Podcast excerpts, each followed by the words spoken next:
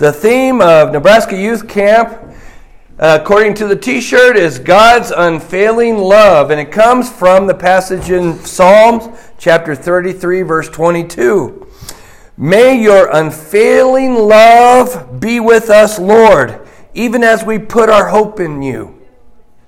From young kids to parents, the old to older youth who understand the true nature of God's grace, you see Um, wonderful examples of growth and development. I tell you, we still had our first week of junior camp. We had new parents that were sending their last kids, first time away from home, to camp. And you see the parents are crying and the kids are crying. And the kids want to go, but they don't want to leave mom. And they get to camp and they're still homesick. And mom and dad are homesick for them, and then the growth process of all that. They get home and they hug their family and they learn so much and had so much fun. That is a neat aspect to see. And then you get to intermediate camp and you even listen to some of the older kids who are counselors. Oh, and you hear some marvelous stories about how God has worked in their lives. And you would think you were talking to some of the most mature people that ever existed by the examples and struggles that they went through to learn more about God and His grace in their lives. And it was just a beautiful experience. Another great opportunity to reach people in the community that we live in and that they can reach and be friends with others from all around these few states around here. It was a very, very, very good time. Crystal and I, I think, are on our... Our love deposit's about up here, you know. God's filled our tank up pretty high. Uh, our our physical deposit is kind of low. So if, if we look like we're kind of drifting a little bit, we'll catch up. We'll be all right. But uh, just add a few more weeks to my schedule, guys. I can still do it. All right. I'm just... But camp is fun. It really energizes you. It's good to see the kids going and growing.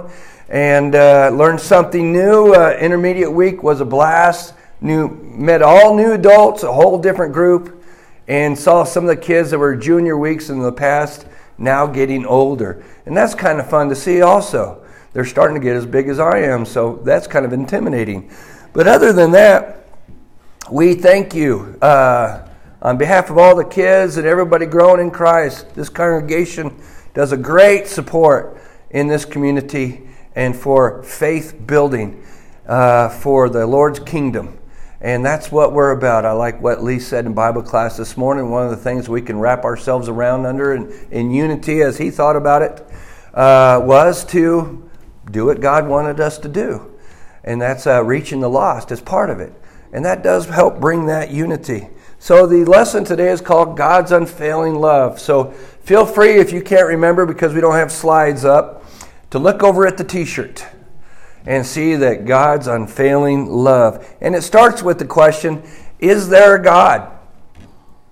Well, to many of us, we grew up with the idea that, yeah, there is a God. That wasn't a hard thing for us to figure out because we grew up in homes that taught God. God is as plain as the nose on your face. At least that's what God wants us to think when he, we look out there in nature. He is He's as plain as the nose on your face.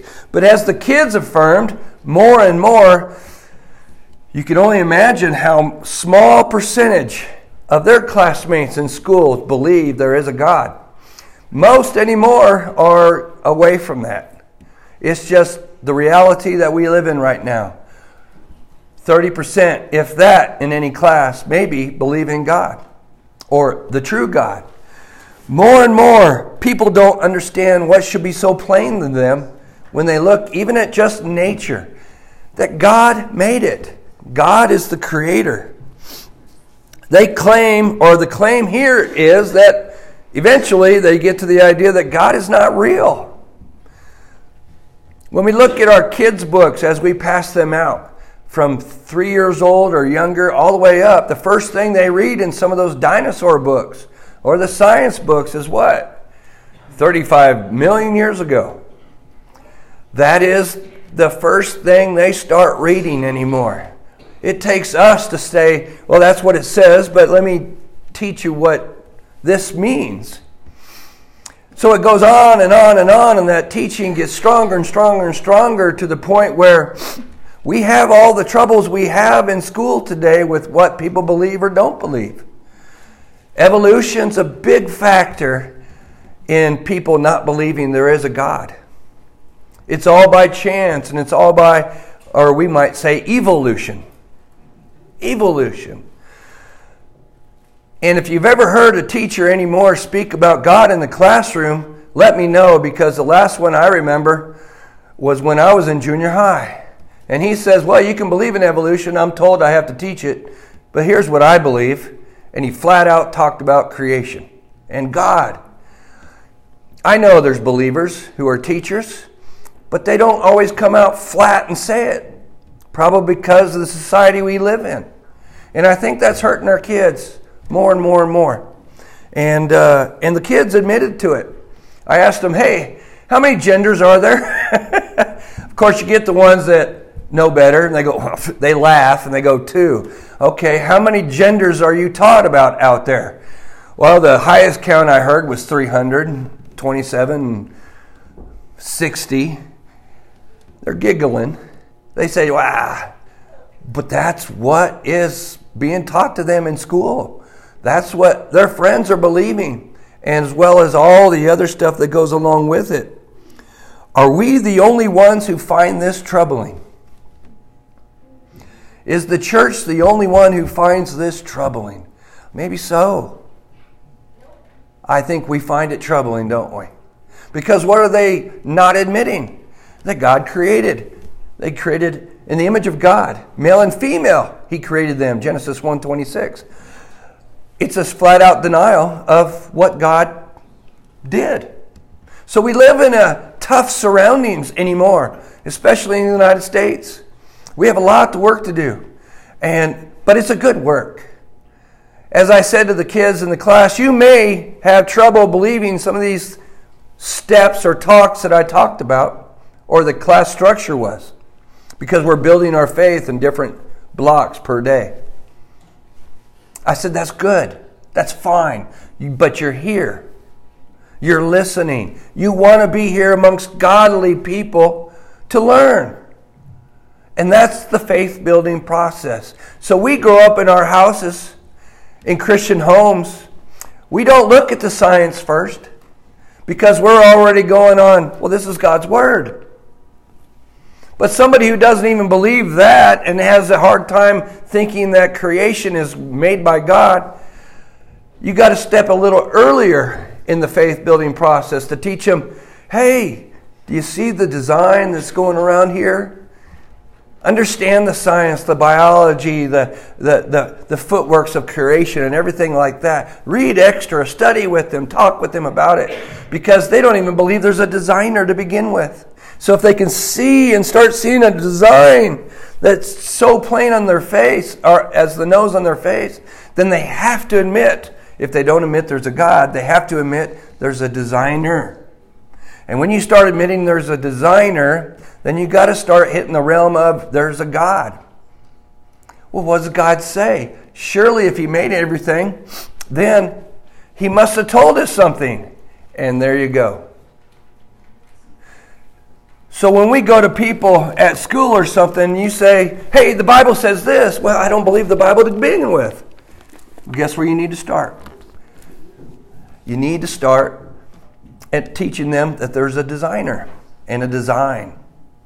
So those who are very good at the sciences and the biology and things like that, hey, right down your alley. We live in a world that doesn't even believe that God exists anymore. So let's teach them about the design and the intricacies of that. Romans chapter one, verses eighteen through twenty lays it out pretty simply from God's viewpoint. For the wrath of God is revealed from heaven against all ungodliness and unrighteousness of men, who by their unrighteousness suppress the truth.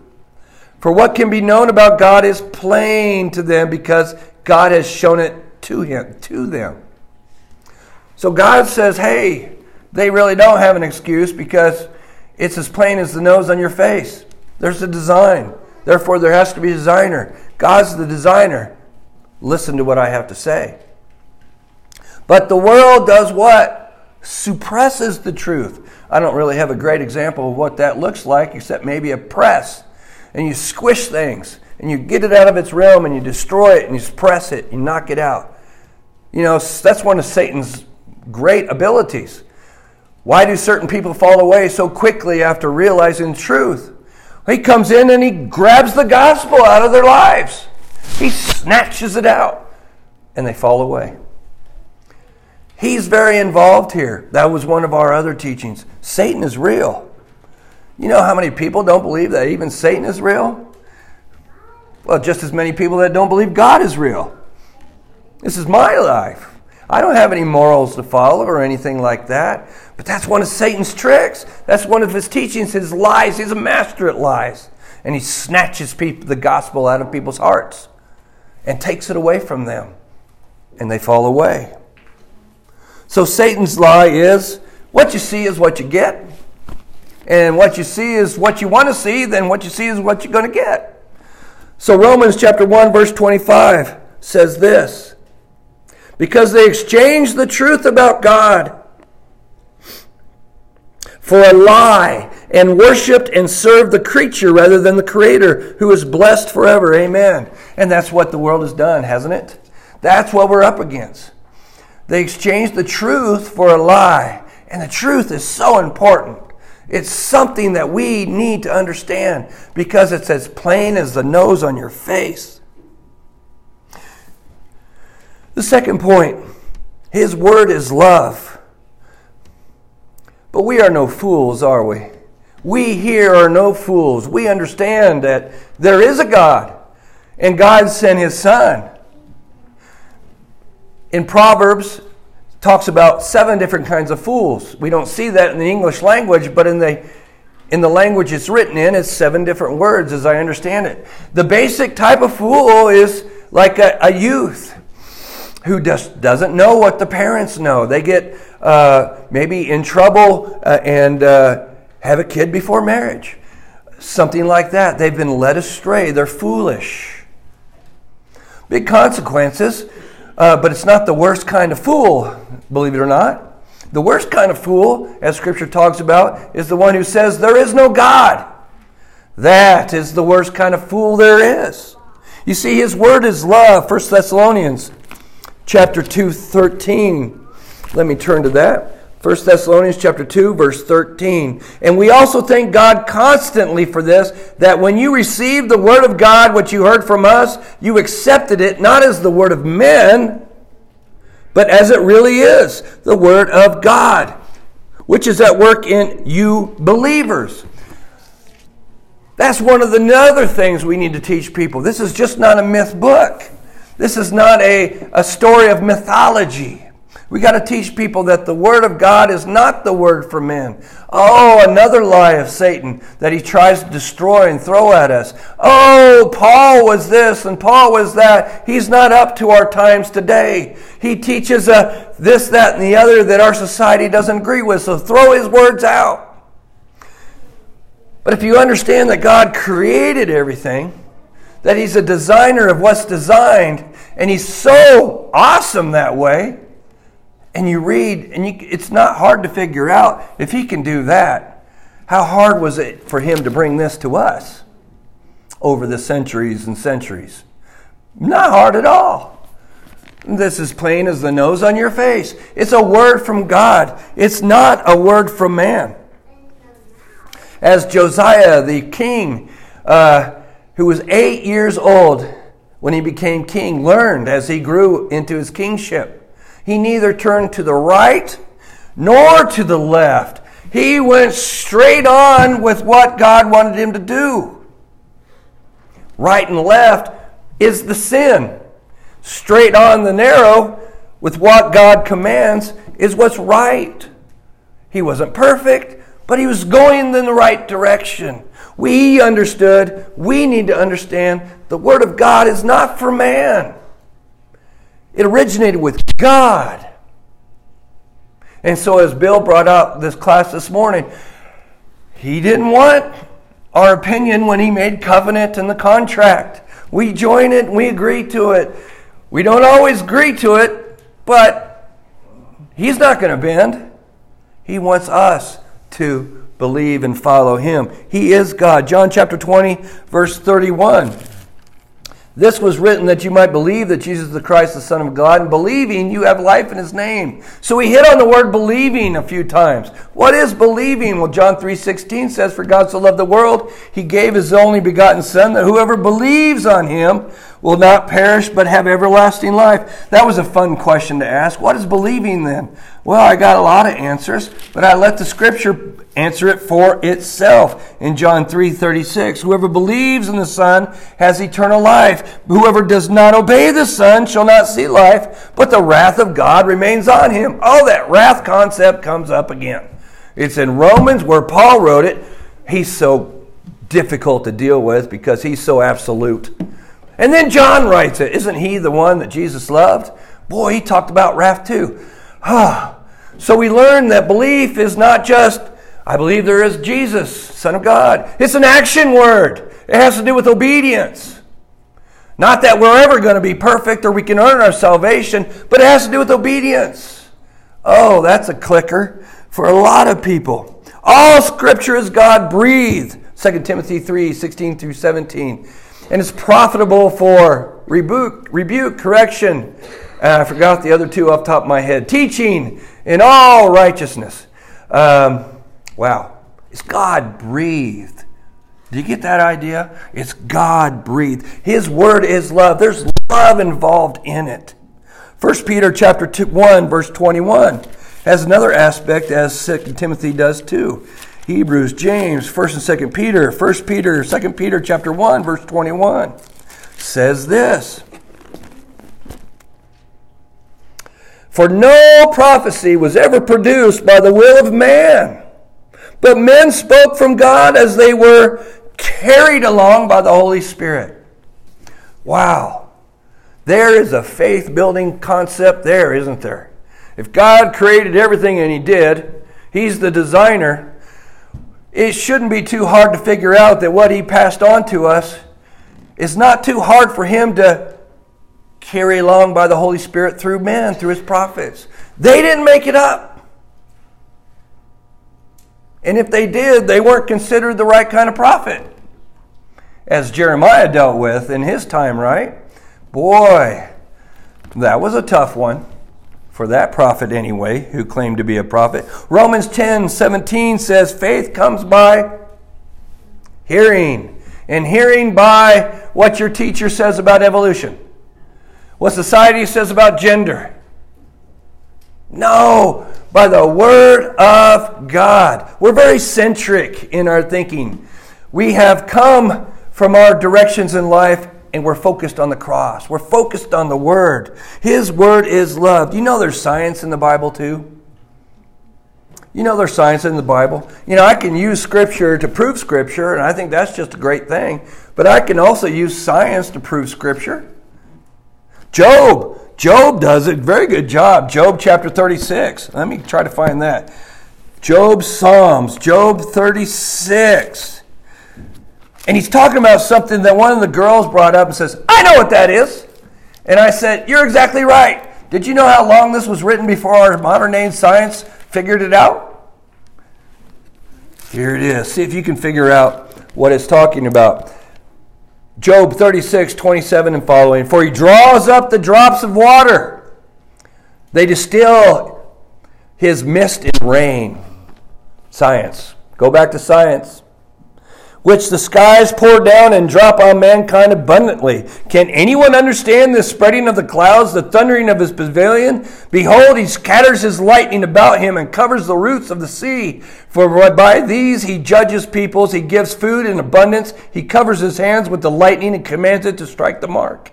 It crash, its crashing declares its presence. The cattle also declare that he rises. What is he talking about? He's talking about the water cycle. I learned that in science in school. That was just about, a, about, about as science as you get. You look at it, you observe, you learn, and you realize. That's probably not the, the right science theorem, I'm sure. But God wasn't taken out of it. It's just the reality of the world we live in.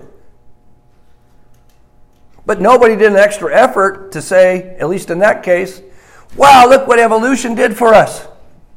Oh my, oh my. On and on and on we go. Did you know that the earth is round?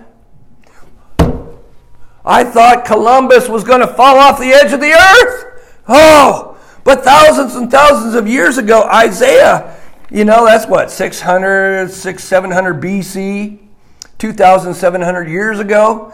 You know, what did he say? Isaiah chapter forty, verse twenty-two. Isaiah, Jeremiah. I have to do that in my head, so if I'm just speaking outside, that's kind of what I do inside my head. So uh, Isaiah chapter forty, verse twenty-two. What does he say? I tell you, it's abundantly clear. It's abundantly clear. It is he who sits above the circle of the earth. just, just right there. Columbus, you Portuguese and Spanish and all you great learned people. It's right there. He sits above the circle of the earth. It's not flat. Wow, and we were so concerned we're going to fall off the edge. But it was told us two thousand seven hundred years ago, before our modern day science. Oh, there must be something about this word that's special. Satan says there are many, many, many books out there, many gods, many ways. And there are. But we need to stand up for the truth.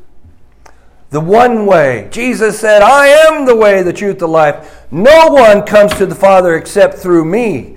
Boy, you speak that loud enough and you're going to have a lot of people in your face. Why? Because they don't want to believe that Jesus is the only way. There are many ways. Satan's really good at that, isn't he? We need to build these building blocks of faith for our people.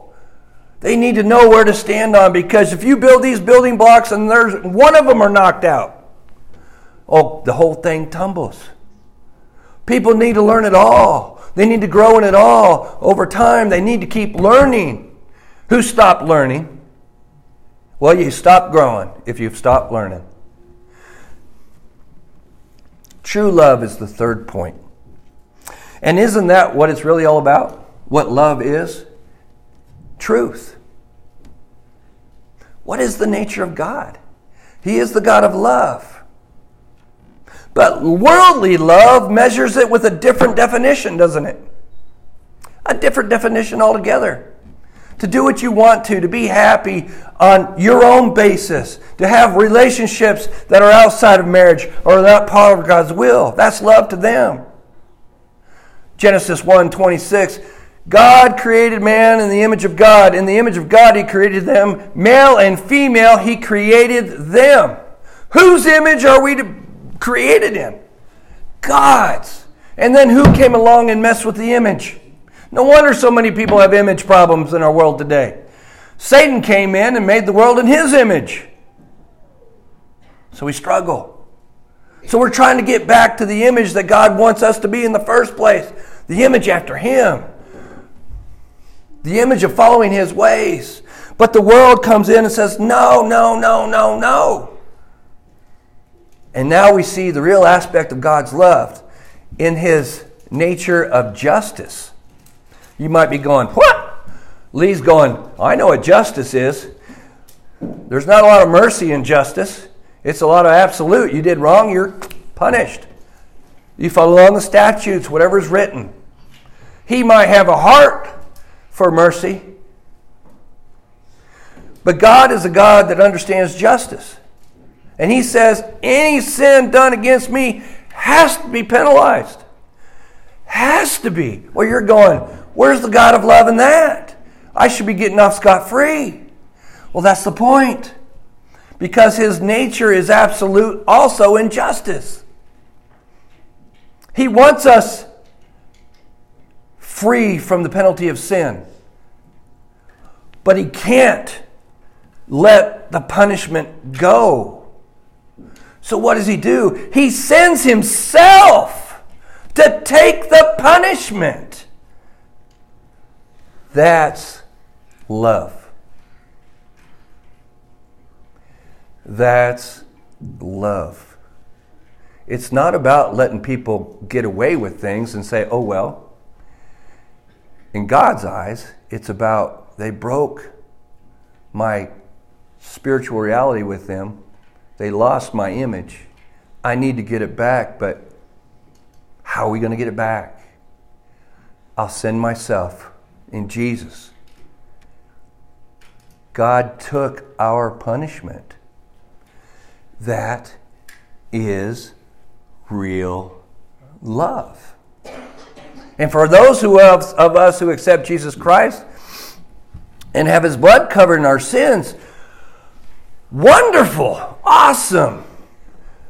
But nobody got off scot-free. Somebody else took our punishment.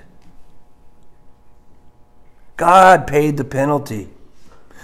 As I close in John chapter nineteen, one of the things I want us to, I want you to read this week, John chapter nineteen, one through thirty.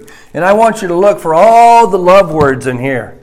And I'm going to start us off in verse one, and I want you to hear that love word, okay? Are you ready? It's a love word. You know, you'll know it exactly what it is.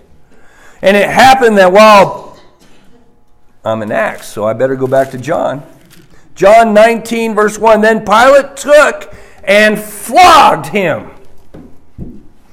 That was the emphasis on the word flogged, was the hint that that was the word I wanted you to catch. That's a love word. Do you realize that? The kids go, what's flogged? What's flogged? We don't know what flogged is. I said take a handle and put seven leather straps on it, bone and metal and rock, tie it in, and whip it across his back. He took our punishment, and that's the start of it, or part of it. That's the love he really has for people. He doesn't want them lost. He wants them saved. So when you get into the idea of what is love in this world, they need to know. Let me tell you how God defines love. And it's me taking your punish, God taking your punishment so that you can be saved and with him. That's true love. God's unfailing love. One of the kids said, well, why didn't God just destroy Satan?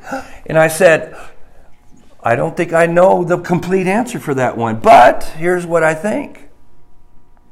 Satan had a choice. He took his choice. God can make us do anything he wants to. I don't have any doubt in that. He can make us all followers. But he doesn't. Satan wants us to do everything he wants us to do. But he has no power to force us. It comes down to choice. Our choice. Who are we going to choose? Whose image are we wanting to follow? God's image that he really wants man to be in, that relationship with him also? Or Satan's image? It's his world in that sense. And all he wants to do is, my one of my teachers used to say, is scratch your name out of the book of life. Old Scratch. He is not your friend. Jesus even said, hey, he's a murderer from the beginning. He's the father of lies. He's the father of lies.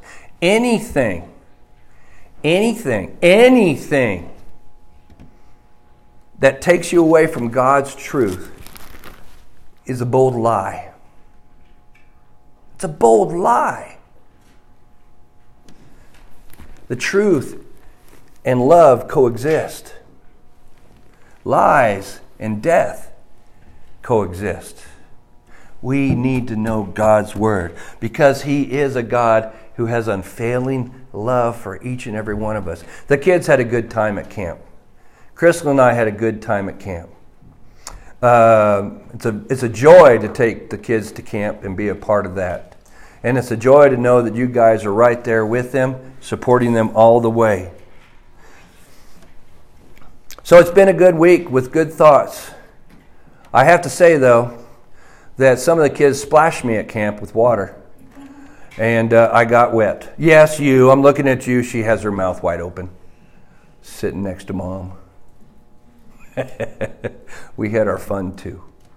It's a good learning experience. Oh, I got another thing to share for another time. We'll see if I remember that.